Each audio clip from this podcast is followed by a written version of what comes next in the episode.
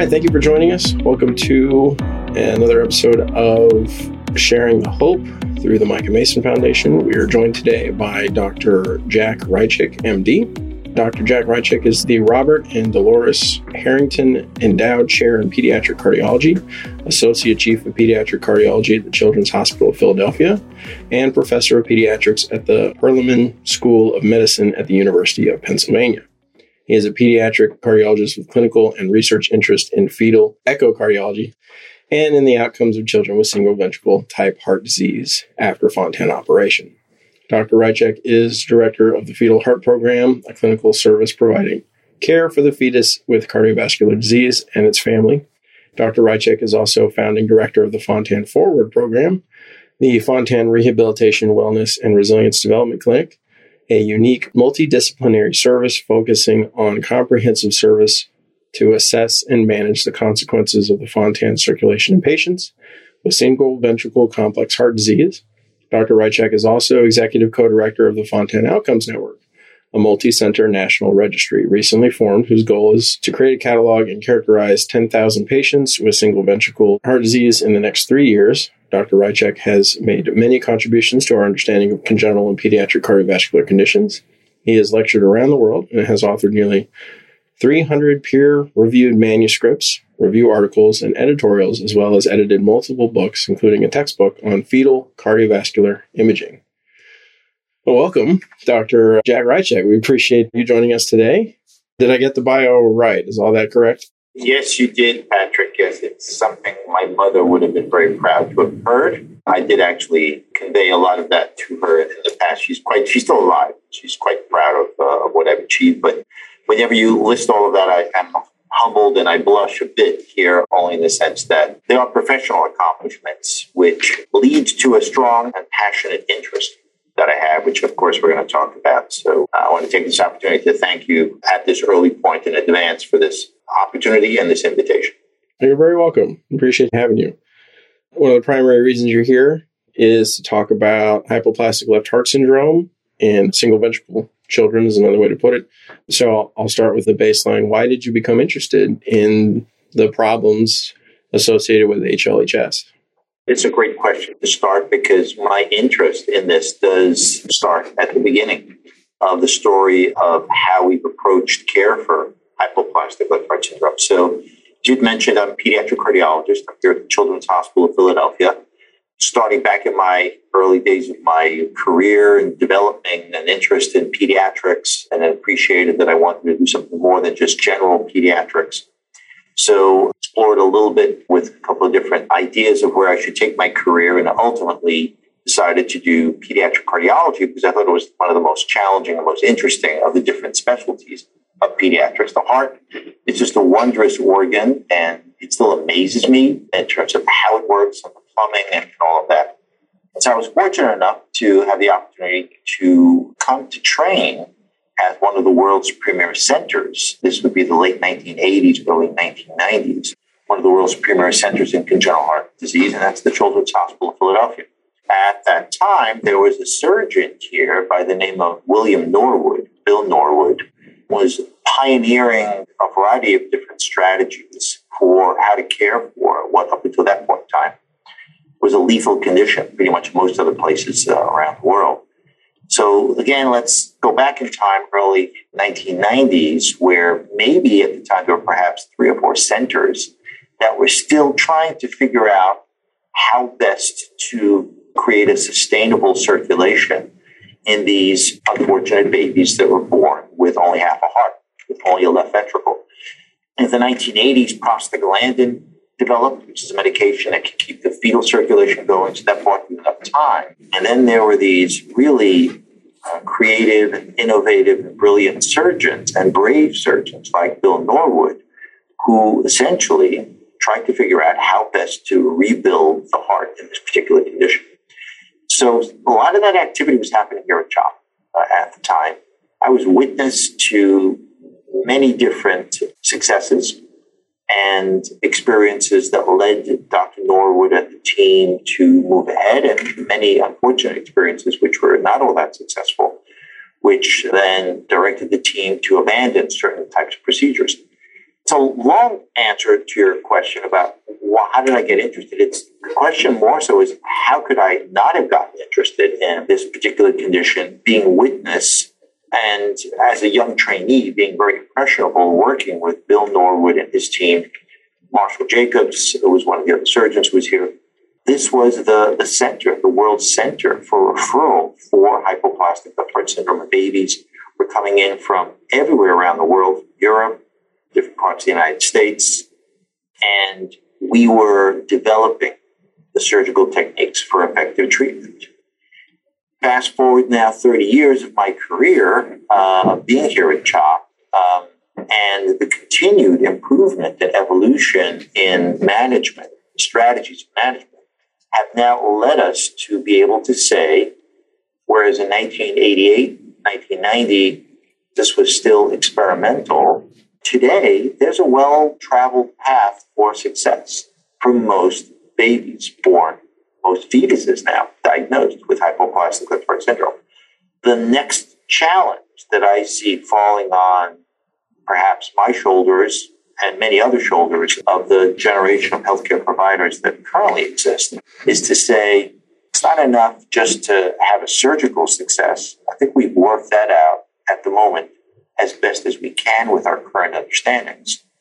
How do we now create a normal quality and duration of life for these individuals beyond the surgery itself, knowing that we don't end up with a cure once the surgery has been employed. We end up with a workaround, uh, a jerry rigging of the circulation, if you will, leading to a Fontan circulation. And by virtue of the blessing of most patients today, say, surviving the surgery to a Fontan circulation and even beyond. Now what? Now, how do we improve and optimize the outcome for these individuals so that they can achieve the next goal? The original goal in the 1990s, when I first trained, was how do we get these babies who unfortunately have a lethal condition to survive? We've, to a degree, not fully, but to a degree, solved that.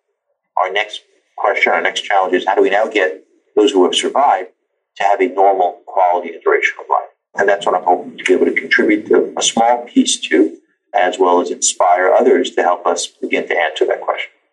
All right. So I, I have to ask, what was it like working with Dr. Norwood? It was terrifying and inspiring at the same time, only because so much of the work that he did took place sort of at the tail end of the era of cardiac surgical innovation or creativity, I should say, with the perspective here being so much of what was defined surgically was not done in a randomized clinical trial format the way we think of today. So, what I mean by that is there, there was a, generation of surgeons from Dr. Uh, Blalock in the 1940s to Dr. Lillehei in the 1960s to Dr. Castaneda in the 80s and 90s to Bill Norwood, who created the surgeries that exist today through trial and error in patients, utilizing what they had learned from others, other experiences, learning from their own experiences, and then changing what was being done. So it was it was terrifying and awe-inspiring both at the same time. I, I will recount a quick anecdote I remember you know, today, I'm sure you probably know this, but and many other families who have children with HLHS, today we assume there's a stage one, there's a stage two, and there's a Fontan. Well, that was not the case in, in 1990. We were doing stage one Norwood operation. And by the time children got to be about a year of age, they had all sorts of challenges and complications. And then we would quickly move to a Fontan at about even a year or 18 months of age. And uh, the success was limited with that. It was May of 1990. Uh, I remember this because it was a, a, Saturday morning that I happened to attend one of Bill Norwood's review conferences where he went through a lengthy explanation and said, you know what, we're now going to change our approach. Starting at six months of age, we're going to start to do a half of a Fontan. We're going to connect the superior vena cava to the pulmonary arteries. And that should provide sufficient oxygenation and that should stage what is becoming a high risk operation and then get to finish the Fontan at two to three years of age. I remember him fiddling around with what to call this, the, the, the Demi Fontan, the Hemi, then he called it the Hemi Fontan, which is actually one of the, that name has persisted. But really, it's evolved now to what's known as the bidirectional Glenn. Essentially the same operation, connect the superior vena cava to the pulmonary artery. But working with him was, was this incredible thing day to day. What else are we going to learn today? What, what are we going to do, do today that may make a difference or may not make a difference or may result in, in some challenges and complications? and trying to explain that to families, many of whom were coming here realizing that we were going through trial and error, trying to save their babies, and was a, was a very, very, I should say, rewarding experience. It was a very challenging experience, but very rewarding at the same time. Good, good. That's sort of the past, right? Where we've been to get to where we are now. So let's talk a little bit about the future. You mentioned in your bio the Fontan Outcomes Network. So, what is the Fontan Outcomes Network? That is a organization that uh, has been formed that will perform duties of being the foundation for a registry and will promote quality improvement work amongst a network of centers to establish better ways to care for these children and these families. So I'm choosing my words carefully there uh, in terms of sort of defining because there's a lot more to say about, about all of that. So it is a growing organization. It started with 12 centers, 12 founding centers. We've now expanded to 31 centers across North America. Within that, uh, some Canadian centers as well. The objective here is to gain strength through numbers in the moment, there is no one center or even small group of centers that can uh, answer questions and achieve the goals that we have of really improving the, the care for these individuals and their families. It's only through the recruitment of large numbers of, of patients and through the collaboration with smart people at different centers and with families and patients throughout the network that will help us to achieve these goals. Again, what are the goals? To create an infrastructure that will allow us to do research and answer questions about the trajectory of patients. Give you one quick example. We know now that we can harness energies and uh, prescribe a surgical strategy that allows for. How do we then individualize care for, say, a two or three year old to make sure that by the time they're 30, they are healthy, happy, and have a, a good quality of life? The thing that we're discovering is that there's tremendous variability as to how these patients are landing when they get to their 20s and 30s. Some are achieving that on their own, many are not. So, by mapping the trajectory through this registry, where we will enroll, patients into the Fontan Outcomes Network, and we'll follow them for the lifespan. We'll be able to track how they're doing, look at their outcomes, and that provides the material that we need to do the research that's necessary to say, okay, these are the things that lead to a good outcome. These are the things that lead to a less than good outcome. And then have that circle back to care strategies and plans that currently exist. The QI work that will be done, quality improvement work, uh, involves an entire science uh, of the collaboration that exists within learning networks, where through these network connections and by properly asking questions and monitoring data, we can relatively quickly learn what works and what doesn't work immediately. Give you an example of how a learning network has already made a major difference in outcomes for children with single ventricle, and that's another learning network called the NPCQIC, National Pediatric Quality Improvement Collaborative. It's a, a learning network, also a group of uh, centers that have collaborated on understanding what contributes to some of the interstage challenges, interstage mortality between stage one Norwood and, and the bidirectional Glenn. And in a relatively short period of time, by collecting data and implementing certain care strategies, interstage mortality has been reduced from about 10 to 15% to less than 5%. So lives have been saved by implementing elements of care that we learned from this large learning network and the process of quality improvement. So imagine applying those principles for our Fontan patients. What do we need to do to get a, a child who's had a Fontan to exercise at a high level once they get to be a teenager? What do we need to do to prevent development of complications? What do we need to do to support their uh, emotional and behavioral health? What do we need to do to support families so that their emotional uh, health is, uh, is in a good place to support and nurture uh, a child that's growing up? Uh, these are just some examples of questions that, that will be uh, answered through this QI uh, network that will be developed.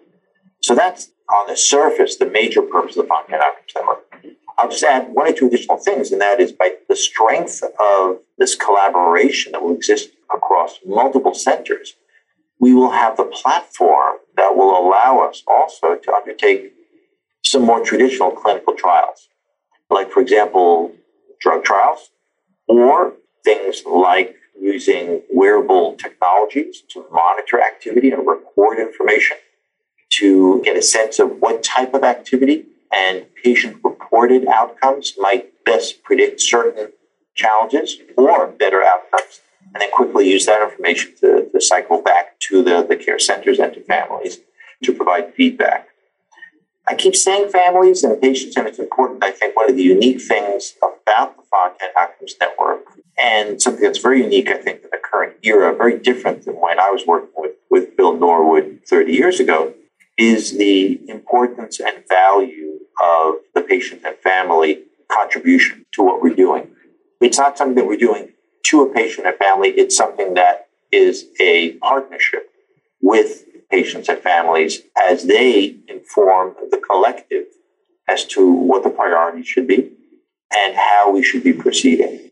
So within the structure of the Fontan Outcomes Network, as you may know, we, we do have members, leaders that are patients and family members who have children with, with single ventricle. And each one of our work groups that are focused on different areas of the, of the Fontan Outcomes Network also have patients involved. One of the immediate offshoots of what we've been able to do as well uh, right now is even before we've actually launched the registry, we don't yet have a stitch of data in the registry yet. That launch is being planned in the fall. But we've created this platform for the networking.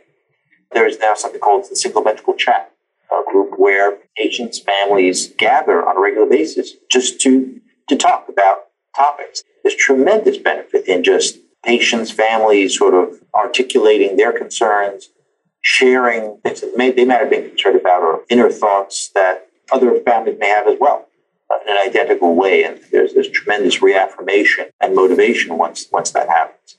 The other thing we've done is something called our, our case review conferences. So we, we have a, a regular every other month webinar gathering where the different centers share knowledge. So each center takes a lead in each one of these, picks a topic, and discusses in a case based way a particular challenge.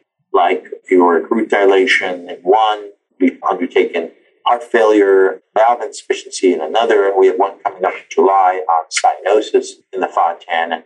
So a center will host, present material, and then engender a conversation where all can learn from the review process. So lots of things, lots of good things are, are happening already, and lots that we anticipate as a consequence of the Fontan Outcomes Network.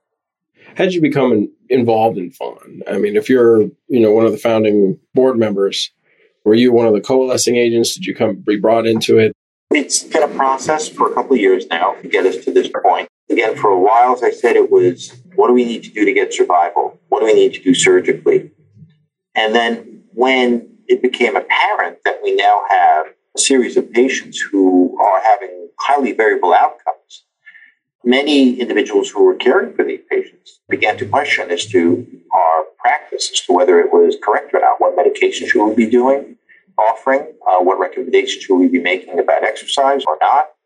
And then through the academic connections, like minded individuals gathered it was back in 2019 that the American Heart Association charged a group of us who were thinking about this to come up with some suggestions or recommendations for an American Heart Association statement. So I was honored to be given the opportunity to chair this international group of uh, 20 individuals. And we brainstormed for about a year and a half before we put that document together. So I think that was an important catalyst in bringing attention to the care of the, of the Fontan patient. And then this organization, as I mentioned earlier, the NPCQIC had formed a few years back in the maybe, probably going to get about maybe 2012, 2014 era, maybe around then, probably about 10 years ago. I think it was like 2008. It was a little earlier. But Even not, earlier. Yeah, not by yeah. much. you were close. Yeah. They were focused on a very narrow time frame between the, the interstage. But yet, using these QI techniques, they were able to um, to demonstrate that they could improve outcomes. So all of that came together with leaders within the Fontan thought community to say that it's time for us to form this group as well. There are questions that we cannot answer individually that can only be answered through group collaboration. Another effort that had also sort of demonstrated the power of large groups like this was work that was being done by the Pediatric Heart Network, which is an NIH sponsored research endeavor focused initially on surgical strategies using either a shunt or a conduit for the initial Norwood operation. But what that demonstrated was, again, the power of multiple institutions coming together in answering global questions that we were all asking. So that's what led to my participation in it. We have number of national thought leaders involved. We have some senior folks like myself, but also some mid level and also junior folks that are involved. And I think one of our very strong missions here is to create sustainability of this effort. And in order to do that, it's very important that we mentor and train mid level and other junior clinicians and investigators. And by the way, the same thing is happening from our family and patient leaders, where they're mentoring and training other patient advocates and patient leaders so that we can create a sustainable organization. Yeah, I always wonder that because you know these surgeries they're so complex and they're done at such a like a ridiculously small scale. You think about the human heart at, at birth, it's like a walnut, right? and yet doing these very complex surgeries. And it's always kind of a question in my mind is like, okay, people are getting trained to continue to do this down the line, right? Because this is at the children's hospital we were at, we had one, there was one surgeon who could do it and he had a couple trainees. And so that's always the question in my mind is like, is the next generation being trained to take over to do this kind of work? But that's good to hear there are surgeons that are being trained in. And I think that the other flip end of it is to make sure that there are cardiologists and providers that are being trained to continue to monitor the health and wellness of, the, of these particular individuals. Surgical training is challenging, and I think no doubt there is going to continue to be a need to motivate individuals, smart and technically skilled individuals, to enter the field of congenital heart surgery. That could be a bit of a challenge in the coming years. But I know large programs like ours, and others, we do have training systems where we're generating this particular skill set. You know, it's not even the best of surgeons where you can readily learn this. It's you sort of have to have a, a uh, bit of natural talent as well as the ability to train to do these highly skilled operations. And we had a saying in the nuclear sciences we talk about there's a lot of art in that science. there's a lot of I think there's a lot of artistry in, in surgery. Yeah. yeah. What is the Fontan Outcomes Network's let's say short term goal? Like the next year, what kind of things do they want to accomplish? Maybe the next three to five years, what are they looking at? Well, short term, we're still an extremely young organization that is looking to a couple of concrete things. First of all, we're continuing to recruit centers. I think our goal is to mimic what the NPCQIC has done and have 50, 60 centers that are members. So we want to be able to capture as many patients as we can. Our stated goal within the first year of launch of the Fontan Outcomes Network, with a launch date that we're looking at this fall, is to recruit 1,000 patients into the registry uh, itself. And by the way, when I say recruit into the registry, really all we're talking about is getting permission for families to say, can we collect your data? Patients don't have to do anything. There are no testings that are done beyond the clinical testing. So all we're asking permission for is to be able to, in an anonymous way, collect that information and to store it so that we can catalog individuals and begin to track their outcomes. So 1,000 patients in the first year, 10,000 patients in the first three years. And that we estimate is probably less than half of the total number of patients with a Fontan circulation in the United States, but would give us a sizable number of individuals and a critical mass that will begin to allow us to start answering some important questions. I think once the registry starts going as well, we will, and once we collect data and have individuals in the database itself, we will have the opportunity to ask some important QI questions, quality improvement questions, and begin to come out with recommendations for changes in care based on what we learned from a QI perspective. From a network standpoint, I'd like to be able to look back in three to five years from now and say that we established a system whereby patients and families will go to the Fontan Outcomes Network to learn about some of these challenges and how best to optimize care. And so having a resource to the patient community that will educate on, on what is, you talk about the surgery being complex, the outcome is complex, so the physiology itself is somewhat complex. And so having a, a resource for families to understand what was done, what's the circulation like, what some of the challenges are, I think would be would be tremendously important. In five years, I would hope we'd have uh, lay down the gauntlet. Say we want to have 50 to 60 centers. I want us to have 10,000 plus patients uh, in the registry. I would like for us to have generated a good body of new knowledge. And I would like, in that five year period of time, I think this is totally achievable for us to say that we have moved the needle on outcomes and care for patients with single ventricle, and that we establish and lay the groundwork for the system, the foundation that will allow us to further move that needle going forward. ambitious, but I, I think definitely doable. Within that framework, what do you in particular hope to accomplish through FON or, or maybe even just beyond FON? I'd like to contribute to making sure that we can achieve those goals that I've, I've, sort of stated. And so, from a leadership perspective, I'm honored and proud to work with uh, an incredible team. Sasha Opotowsky is my co executive leader from Cincinnati Children's. Carol Lannon is our learning network and quality improvement expert and leader in our group.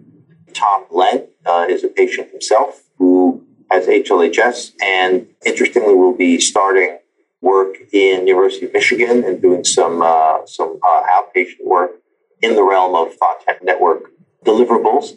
And Stacy Lihn and Diane Pickles are two family members. Uh, they have children, both have kids with HLHS. I'm listing sort of my partners here in this overall endeavor. We have a fantastic group of individuals who help with the administration of this effort. So personally, I'd like to see us get to a point of organizational maturity where we are an engine and we're generating new information and new modes of care. Specifically, my own areas of interest within this uh, relates to a couple of the challenges that we see in our Fontan patients. One relates to fibrosis that occurs in the liver and with a concept that we have that perhaps fibrosis may not just be a liver issue, but may be something that we see in a number of different organs. And so we do have some work being done to try and explore that. And I'm hoping that we can begin to utilize the Fontan Outcomes Network as a platform for some research there. You mentioned it in my introduction, but I'll, I'll also state quickly here that I think is really important and I think really interesting. And it is that I do believe that so much of our outcomes and our, our health outcomes are dependent upon what happens before birth. So, bringing some of the prenatal concepts and marrying that to some of the long term outcomes. In other words, what, what should we be looking for as markers that may predict long term outcomes? And therefore, what should we be doing to modify prenatal health and prenatal care that can improve outcomes for single ventricle is uh, another area of strong interest of mine. We have some very, very, I think, innovative uh, ideas concerning the role of the placenta and placental health in single ventricle. with some evidence, growing evidence to suggest that there may be some problems with how the placenta is built, in the same way that we're seeing problems with how the heart is built. So these are sort of my, you know, individual areas of interest that I think will, will be important contributors to our overall knowledge base. And utilizing the Fontan Outcomes Network for this is, I think, going to be important. I'll mention one more thing that is probably worth stating, but don't have much to say about how exactly we're going to do this at the moment. But that is, I've mentioned the NPC QIC a couple of times. They're focused in on early life outcomes for kids with HLHS and single ventricle. We're looking at the lifespan. Gosh, it makes a heck of a lot of sense for these two organizations to coalesce because that defines the continuity of care. And so, um, I, as a personal goal, I would like us to, in a few years henceforth, for us to see a single organization that, in fact, begins this monitoring, this identification of care prenatally that carries through to the lifespan into adulthood. Because each of the variables, each of the factors along that lifespan trajectory does contribute to something down the road. How you're traveling on the highway, be it in Texas or Pennsylvania Turnpike or wherever you are, early on does impact what's going to happen down the road. And we want to know whether there is something around the curve, or around a bend, or what the roadmap looks like. Being able to observe that roadmap from the beginning of your trip to know, you know, that again, the destination is pretty clear. We want a normal quality and duration of life, no different than other kids who don't have heart disease. That's the goal. How we get there, we have to have a map. And maybe that's the best metaphor I could offer, which is that what the Fontan Outcomes Network will do is to map that trajectory and identify course along that map with all the twists and turns that are there and get clarity on what that map looks like. Very good. If there is a, a patient or a parent listening or watching this, what advice would you have to them as far as getting involved or helping, or they hear this and like, oh my gosh, I have to do something, which is the space I've been in many times. is what can they do? We are actively recruiting providers and families and patients into this collaborative effort. So I would ask folks to go to our website, www.fontanoutcomesnetwork.org, Fontan Outcomes Network. Just search that, you'll, you'll find the website.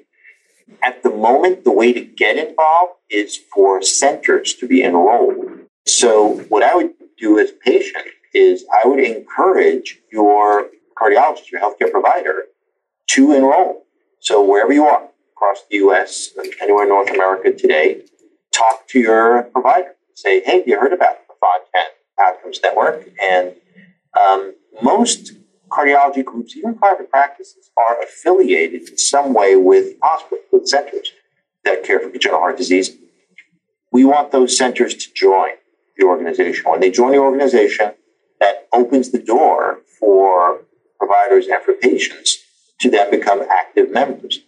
And active membership means participating in everything we just talked about, contributing to the development of these QI projects, participating in the chat rooms, learning about all that would be of beneficial to you and your family. So I would encourage patients to encourage their healthcare providers to join. All right. I have a curveball question. It's not one I sent you, so if you don't want to answer, you don't have to. But occasionally, or and more than I'd like, we see in the various HLH communities people talk about being diagnosed in utero with HLHS. And then the first cardiologist they speak to basically tells them their child has no future. What would you say to that kind of parent if they came in your office and told you that? Patrick, you're, you're raising an important point here, which reflects a couple of different things. I think there's a lot to unpack in your question there. First of all, if they're coming to my office, that means that they somehow found the right path. So somebody put them on the right path subsequent to their initial encounter. And I'm not saying that, you know, arrogantly. It's just that they found a place where we can argue against that initial statement. Uh, the initial statement is not the case. It, it is not that there is no future for these for these children. There is, and not only is there, but now we have these organizations that are working to improve that future.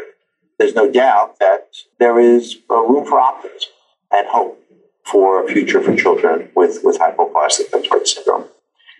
In your question, though, however, what we're getting at, why is it that that sentiment still exists? And I think it's safe to say that there are still pockets and areas of what could be considered good health care, but maybe because of the relative rarity and uh, lack of commonality of this particular condition, individuals that may not be up to date on the latest outcomes.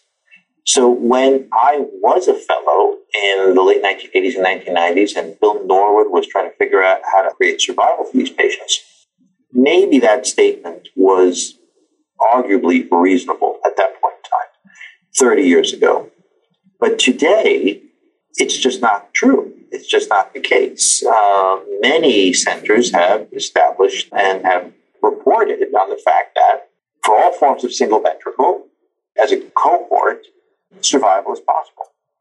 And quality of life for most of these individuals is quite good as you enter your adolescent and adult years with challenges that arise, with an uncertain future, right? Because we don't yet have anybody who's 40, 50, or 60 with HLHS, maybe some other forms of ventricle.